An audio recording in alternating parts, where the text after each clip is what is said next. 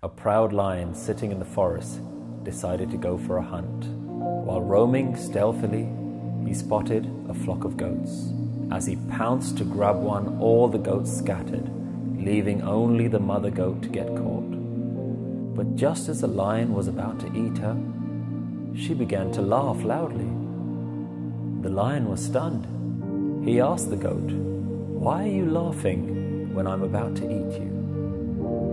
The goat replied, I pray that all my children become sterile, so that no more goats may be born to suffer the way I'm going to suffer. I've hurt no one in my life. I spend my day only eating wild plants and grass, and yet I'm about to be skinned and eaten. I laugh when I think about your fate.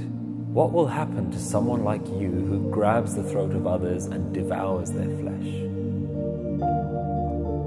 Lion understood what the goat was saying. When was the last time you killed someone? Killed someone's spirit with your words, your actions, with what you chose to do for them or not to do? Every day we make choices in how we interact with others. We make choices to see some people as friends and others as enemies. To some, we show kindness love, compassion, and we go out of our way to make them happy.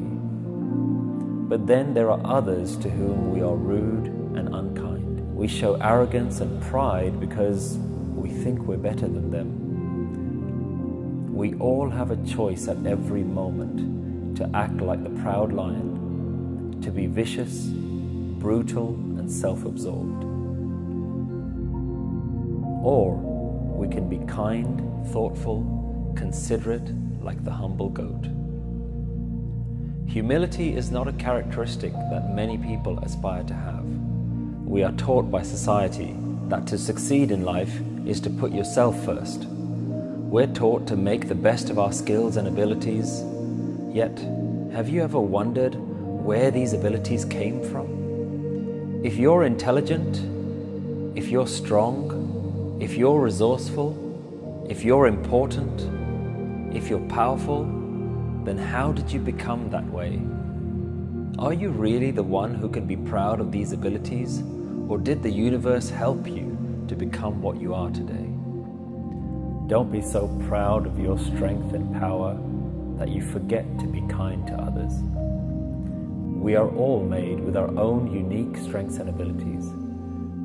It is only when we learn to put other people first that we find a sense of inner peace and lasting fulfillment. The goat's final message to the lion was that at the end of the day, we are all on this earth for a short while. But when we're both dead, whose actions will be remembered and respected?